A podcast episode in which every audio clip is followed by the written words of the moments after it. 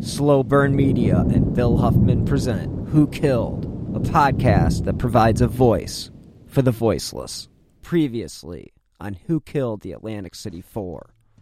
This fits the FBI definition of serial killing. Without any disrespect to Mr. Olson, uh, he, he's not Machiavelli. Okay, he's he was simply answering their questions. I think that he presented to them an attractive target. Kimberly Raffo was a 35 year old former PTA mom who moved from Florida to Atlantic City. Tracy Ann Roberts, 23, was from Delaware and moved to Atlantic City for a job dancing. Barbara Breidor was 42, and 19 year old Molly Dilts, the youngest victim, arrived in Atlantic City just two weeks before she was killed. These were ladies who had a particular lifestyle, a lifestyle that uh, caused them to want to live below the radar there are now growing similarities between the bodies found on Long Island and the bodies found near Atlantic City back in 2006. Those were four prostitutes who you see here. They worked the Atlantic City boardwalk. They were all found murdered. Police have never identified a suspect in these murders, but they have more than one person of interest and consider the case active. The question is how many more, and will they lead to a suspect? So far, has not been the case.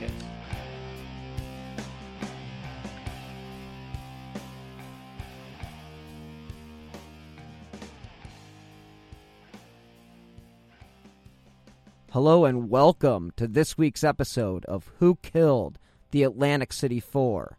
I am your host, Bill Huffman, and on this week's episode, I am joined by Nic from the wildly popular True Crime Garage podcast. We're going to discuss theories and suspects, and basically, he always has insight into these cases, so he is an excellent person to discuss who killed the Atlantic City Four before we get into the case, let's take a quick recap. There have been very few suspects. All the victims' backgrounds involved drugs and prostitution. No law enforcement agency ever offered a reward for information leading to an arrest, a move that could have appealed to those most likely to see something the drug users and prostitutes who spent their days and nights on the Pacific Avenue. The prime suspect was Terry Olison, who at one point was placed under 24 hour surveillance.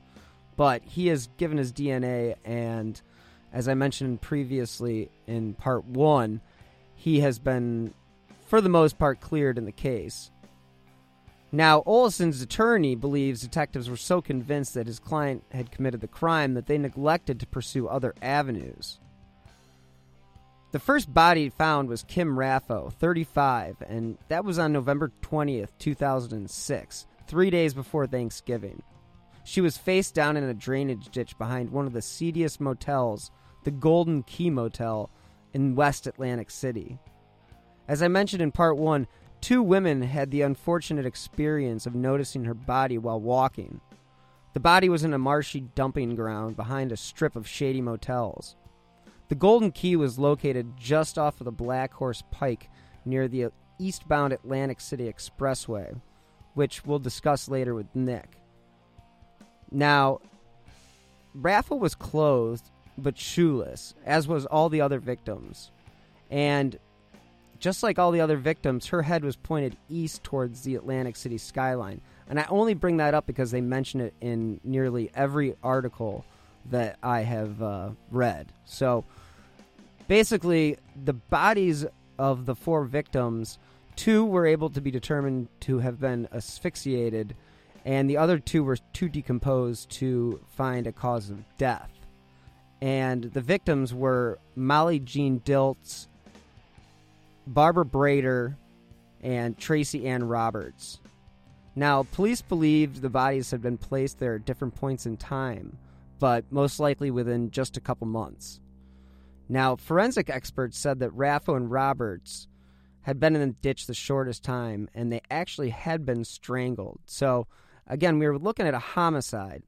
So, with that out of the way, and all those perfunctory bits of information, let's jump into my conversation with Nic and see how he feels about the case and whether or not he has any theories about who could have committed this crime. Thank you so much for joining me this week, Nic from True Crime Garage. How are we doing? Great. Thank you for having me. I do appreciate it once again. Uh, it's always a pleasure, and I'm sure the listeners are very happy to have you on as well. And, you know, this case is one of those cases that is just so bizarre because, and I wanted to talk to you about it because of the fact that it was such a headliner back when it first happened that, and then it quickly kind of dissipated. And mm-hmm. is it because of the fact these women are all sex workers, or is it I mean, the case. I mean, what's your thoughts on the case? I know that like we're kind of just jumping in the middle of it, but well, it disappeared from the headlines because the case went nowhere. The investigation goes nowhere. There's no more bodies.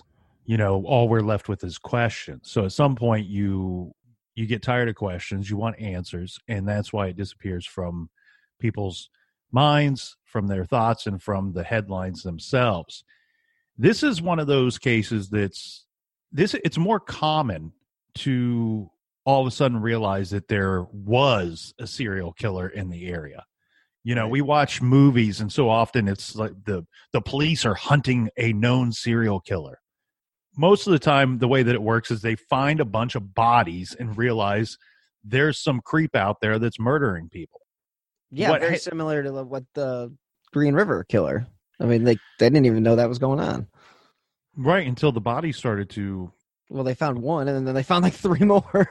yeah, yeah, and the thing here with this case, and with so with this one in particular, the reason why I think that it has, let's say, stopped, is I believe that this guy is killing within a very specific hunting ground.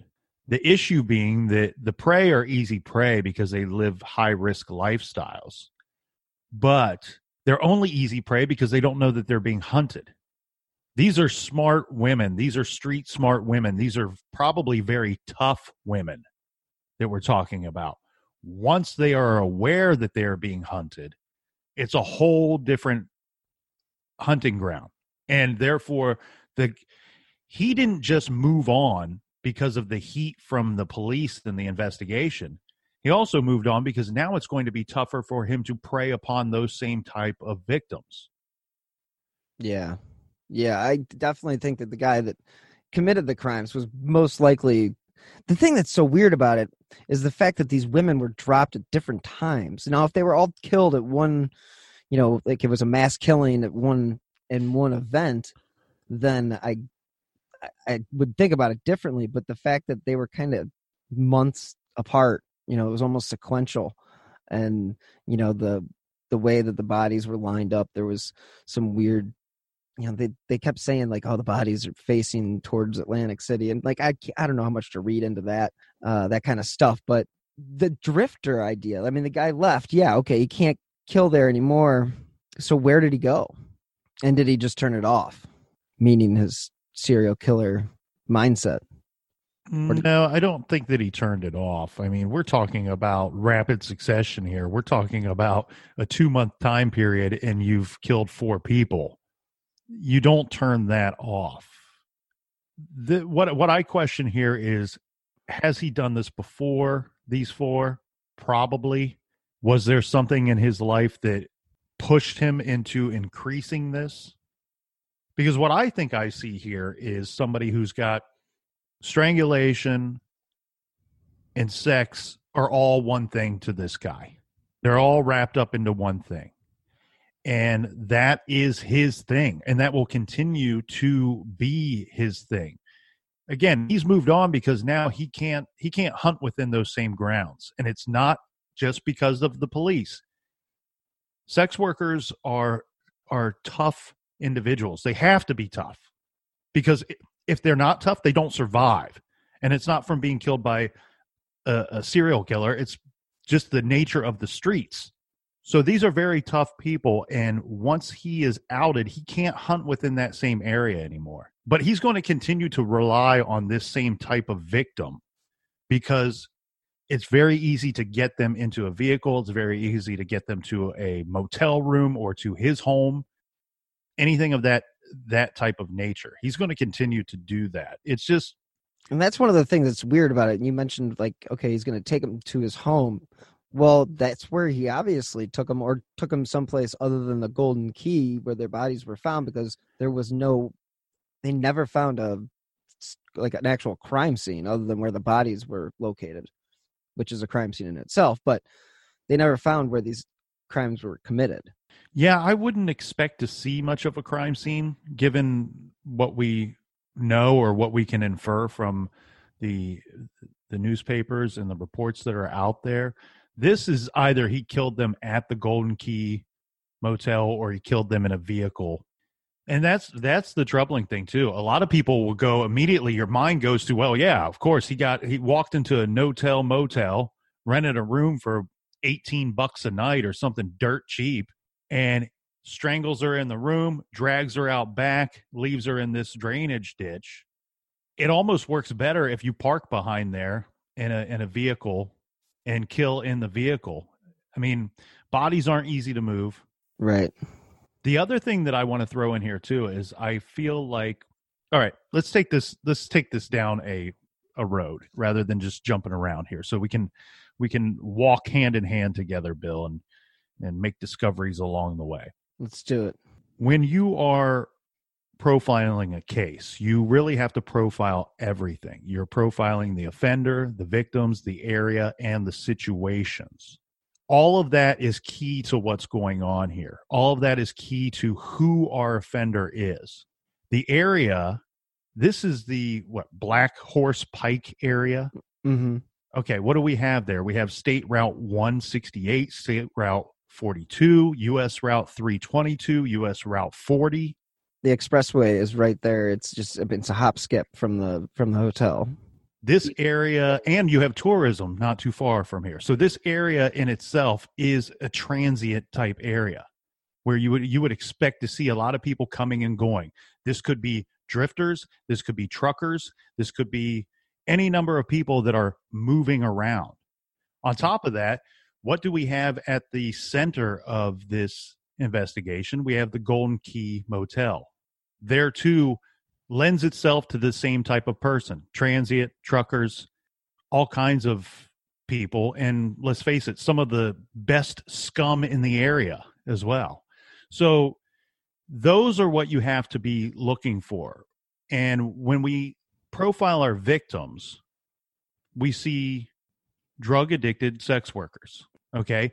What is their world? Their world revolves around coming and going whenever they please, working the streets, finding drugs. It's survival. What I'm getting at is your offender here is somebody that can easily move in and out of this world he can move in and out of this transient area he can move in and out of this sex worker drug addiction world why can he move in and out of that world so easily? Because he somewhat fits in that world. This is somebody that has he, he's familiar with drugs. He's a drug user. He's a drug dealer. He has access to drugs. And i say that because when we look at the last victim kimberly raffo age 35. What's very interesting about her is she's the one that's going to lead you to this guy.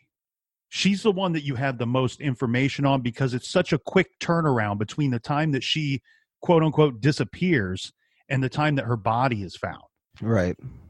She's your yellow brick road, your breadcrumb trail to the killer.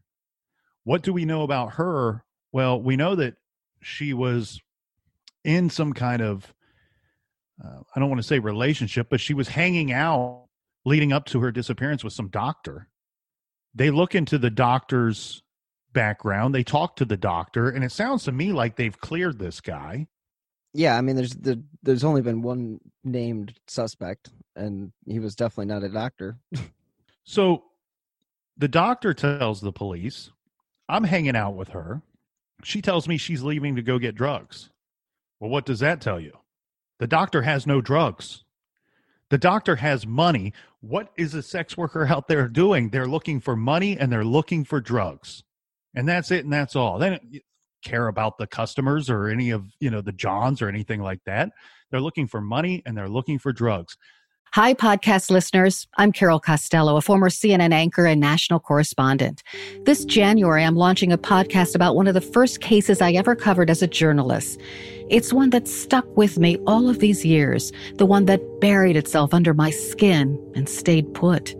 It's a true crime series about an amazing woman named Phyllis Cottle who defied torture and death and brought a fierce rage to the quest to find her attacker. Carol Costello presents Blind Rage. It's a production of Evergreen Podcasts and signature title of the Killer Podcast Network. Listen and subscribe wherever you get your podcasts. Discover more great true crime and paranormal programming at killerpodcast.com. She's only hanging out with the doctor because he has money. She only leaves the person who has money to go get drugs because the doctor does not have drugs. I think drugs is your connection, and your power that this offender has over the victims. This is your way to lure them even into what they might consider to be a dangerous situation. These yeah. are very street smart women. Yeah, I was going to ask you, do you do you think that even with the knowledge that there was like you said, he probably moved on to another area, but during the time that these p- women were disappearing, they probably the women on the street were aware that so and so wasn't there anymore.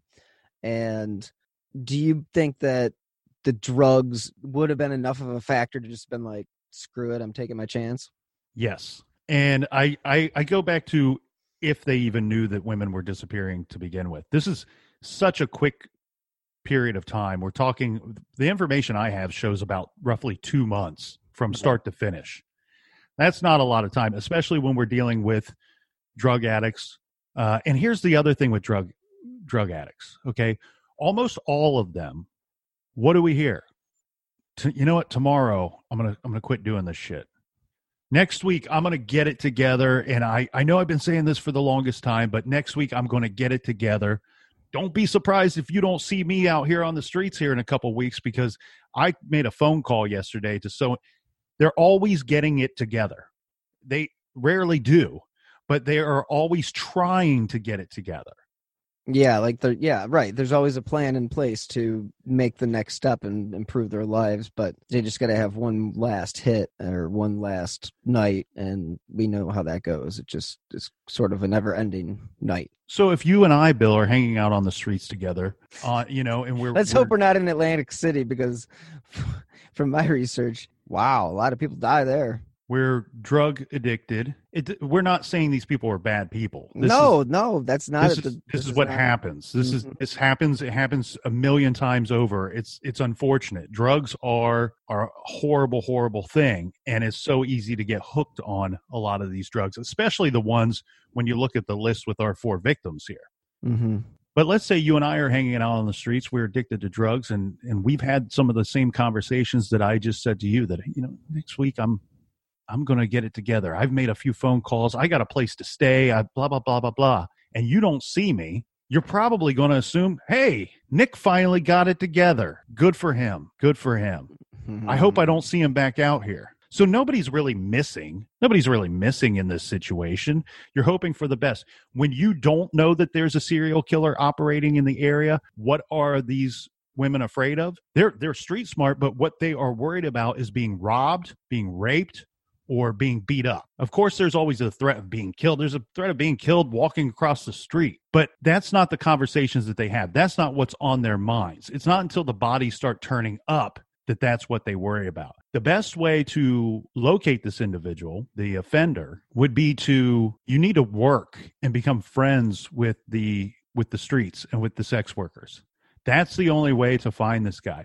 There's going to be other women that saw this guy with the women that are unfortunately no longer with us. And the problem with working with sex workers is it's on the it's on law enforcement side not on the sex worker side. The street people don't trust law enforcement. Who can blame them? But there are ways and there are people and personalities within law enforcement that can make that can tear down those walls and can say, look, we aren't out here to make a little bust on somebody turning tricks or somebody who's got drugs in their pocket. We're looking for a very, very dangerous man. We're looking for a man who's going to kill, kill, kill, kill. That's who I am after. You know what unit I'm from? Homicide. I don't care about your drugs. I don't care about anything else that's going on we're working together for your safety and for the safety of this community. It's definitely not it's not their fault. I mean, it's drugs will do this. We've seen it a million times. You've seen it in a million of the cases that you've covered or at least read about that once they get you, you know get you and like you said i mean that's such a good observation about having a plan in place and just not being able to pin down the fact that somebody's actually missing because like you said they're always they're, they're like being a it's like they're at a party that is going to end that night and you don't ever see your friends necessarily leave that party but Mm-hmm. you assume that they left and they got home safe and sound. It's kind of in that same vein to simplify things. So I can see, I could totally see that being a case. You know, I made a offhanded remark about Atlantic City being, you know, very violent, but there, that is an extremely, you know, you get off the strip, it's, it's, I mean, where the Golden Key was located is really shady. Well, and they were having problems at that motel, but also every one of the motels around the Golden Key. So yeah. it's not, you know, this the golden key may be worse just because we know there were victims murdered victims found behind the establishment. Yeah, that whole area, that's look, so we have former Mayor Jack Glassy. He is quoted as saying, toward the end, the Golden Key became home to crack addicts, prostitutes, and wackos. When people hear the name West Atlantic City, that's what they think of. And he's exactly right. Now, they tore down the Golden Key Motel in 2015, which which is a shame because I was looking for somewhere adventurous to vacation, and I was trying to decide between Egg Harbor Township and Golden Key Motel, Baghdad. It looks like Baghdad it is, but um, I'll send they, you the link for the article for the reporter who actually did do that and reported on it, and it is quite an interesting story. And I believe well, it's called My Night in Hell at the Golden Key. what's really a shame is it sounds like the community had to buy the motel to shut it down and destroy it. Yeah and they paid hundreds of thousands of dollars. That's an expensive adventure, but you you can destroy the building. That doesn't clean anything up. Mm-hmm. It's the element that's coming into that building that you're trying to stay away from. So Columbus, I'm from Columbus, Ohio. For those listening that don't know, in Columbus, Ohio, we had a similar problem with some of some of our little pockets, especially like east side, north side. Well, actually, now I think about it, it's all four sides. But there were these hotels and motels that were filled with sex workers, filled with drug addicts, and filled with violent individuals. And there was a lot of crime around these hotels and motels in these little pockets. And Columbus had a really interesting thing, that concept that they came up with to clean this up. And let's hear from this week's sponsors. This week's episode is brought to you by Best Fiends. Let me tell you about Best Fiends. It's this great puzzle game you play right on your mobile phone. As a true crime podcaster, I spend a lot of time researching some pretty dark subjects, and sometimes I need to pick me up. So that's when I turn to Best Fiends. Since I obviously enjoy solving puzzles, Best Fiends offers me a new challenge every day. I must say it's a casual game that doesn't stress me out, and during these times, this is something we all need. One of the best parts about Best Fiends is whenever I open the game, there's always something new going on, whether it's a new challenge, fun monthly event, or just new levels. I just passed level 2500, so clearly anyone can play. Moving through all of these puzzle levels is a truly mindful experience that I find relaxes me. Oh, and collecting all those different characters is another reason I turn to Best Fiends for a break. So if you're tired of the same old puzzle games, this game is for you. Best Fiends is way more than your average mobile puzzle game. The makers of Best Fiends have literally created a whole world right on your phone, and the music is awesome. It's bright and colorful and has great graphics. My favorite character is Temper.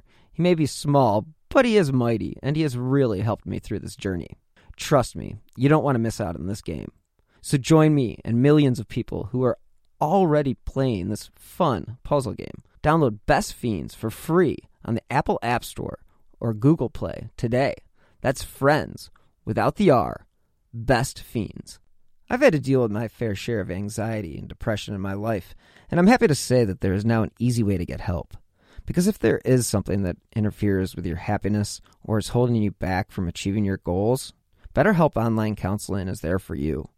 You can now connect with your professional counselor in a safe and private online environment. It's convenient because it needs to be in our hectic lives. So, go get help on your own time and at your own pace. You can schedule secure video or phone sessions, plus chat and text with your therapist. BetterHelp really is there for you. They have 3,000 U.S. licensed therapists across all 50 states. And guess what? If you aren't happy with your counselor for any reason, you can request a new one at any time. There are even apps available for your computer or smartphone. So, whether you're suffering from anxiety, depression, anger, stress, relationship issues, sleeping, trauma, family conflicts, LGBT matters, grief, or self esteem, they literally have a licensed professional counselor for you. And of course, everything you share is confidential. The best part is, it's a truly affordable option. Who Killed listeners get 10% off their first month with the discount code WHO. So why not get started today? Go to betterhelp.com slash who. All you have to do is fill out a questionnaire to help them assess your needs and get matched with a counselor you'll love. Again, for 10% off, go to betterhelp.com slash who. All right, we're back because what what most people don't understand is that the owner of that motel the owner of that hotel they have no most of the time they have no intention of cleaning anything up. They don't care as long as rooms are sold. They don't care as long as there's a population that need that it serves. And so when you have when you have an establishment that's unwilling to police itself that's willing to allow laws to be broken within its four walls and on its grounds constantly it's tough to it's tough to really control that situation. So what columbus did was they changed the hotel and motel licensing so you have to you have to hold a, a license to be an owner of a hotel or a motel. And what they do now is you have to renew those every year instead of getting a license that would last you, let's say, five years or 10 years. The reason being is after a year, when you come to renew your license again, we're going to go, okay, well, how many police calls have gone to your establishment? How many times have we arrested, uh, busted indoors for drugs and, and picked up offenders in your area? And you're you're allowing this to happen. When we see this happening over and over and over again we know you are allowing this to happen at your establishment. So guess what bill huffman? Your cd hotel that you're running you do not get to renew your license this year. Man and then that building sits there empty with nobody coming in and no income going into bill huffman's pocket for a whole year while you pay taxes on it. And the property just sits there declining. And then then you can come back a year from then and you can file again and, and reapply for your license. And if your record is good we will issue you your license and you're back up and running. You would be shocked at the success that that program has had here in Columbus. And I think that's something that really should be adopted everywhere. You know, it's it's really that's a very good point. I've I can even think about areas in Columbus even when I've come down to see you um areas where I remember there being kind of shady motels just off the highway off of 71 and mm-hmm. you just you know there's there's newer there's better and what are these doing there? They're basically just crime havens and it is good that there is something in place to you know kind of control that. Uh, we actually had something similar i mean just in the city to the north no to not to the north to the south of me. Um to the north is lake erie that's not going to work. Uh I don't want to name the city, but you know they had a bunch of a bunch of hotels and or no-tell motels on their basically strip that they had to figure out how to get rid of. And I'm not exactly sure what they, you know, what route they went to get there, but I know that they've done that in a number of areas in the city of Cleveland. So I think there is sort of a push to limit that type of activity. Just to give you a little idea about that area, I was working at a liquor store at the time, and we were one of the few hotels that still lit, uh, no-tell, motel, whatever it was, existed next door to this liquor store. So Mhm. needless to say, you can imagine we had a very eclectic clientele. It's not there anymore, luckily. So I had some personal experience with just dealing with just that type of I mean, it's it's a really it's a bad problem. Now, don't get me wrong, I'm also not saying that everybody should be able to afford a hundred dollar night motel and not saying that there's anything wrong with that. It's just the No, but the reason why the place is a problem is not because it's cheap. It's a problem because people are going there not for the reasons that somebody goes to a hotel that costs $100 a night. Most of them have very little intention of staying there for a night. If they are staying there for a night, it's because they want to get blacked out, drunk, or drugged up and shoot up. And again, the, the issue is we all know of these types of hotels or motels, and we go, oh, that place sucks or i wish they wouldn't let so many dirt bags in there but in reality the place sucks because the owner says you know what this is my clientele and i'm making money so i'm fine with it yeah, it was exactly what they was they're condoning the bad behavior that's going on there because it puts money in their pockets. And until you change the owner, you're not going to change the the people going in there or the activities going on in and around that property. And I think if you look at the area where it is, where they tore down the Golden Key, I mean, it's not like they tore it down and put something like like a shopping mall or something else. It's just a big empty lot now. I mean, it's like okay, it's gone, which is great because there's no other place to stay. But man, I mean, I think that just whole that the whole area is just so depressed. It's it's sad. Well, and I'll tell you what, I want to give that former mayor, Jake Glassy, a little bit of credit too, because this is not a former mayor, mayor that lives in some fancy neighborhood that's just that's just condemning an area. From my understanding, this guy lives like blocks away. So he's he's living it. You know, he's living in it. And he seems like he's led the the charge against and for cleaning up that area. So. Anytime you have uh, somebody who's willing to take that on because i mean you do have to deal with a, a lot of owners that basically are going to say hey you're trying to get rid of a place for low income people and it's not what the goal is. The goal is to clean up the area to a degree where people feel safe to be staying. The title was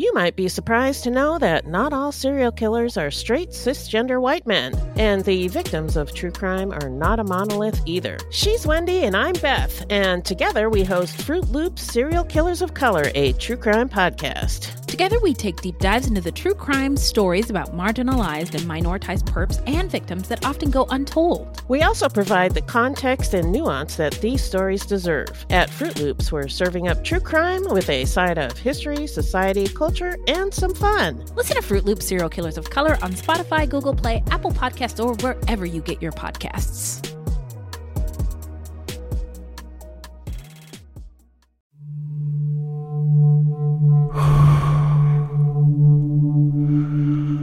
I'm an American vigilante. I have a question for you. What would you do if someone you cared about was abducted, taken from you? Would you call me? Would you care about how I got them back? Download American Vigilante now.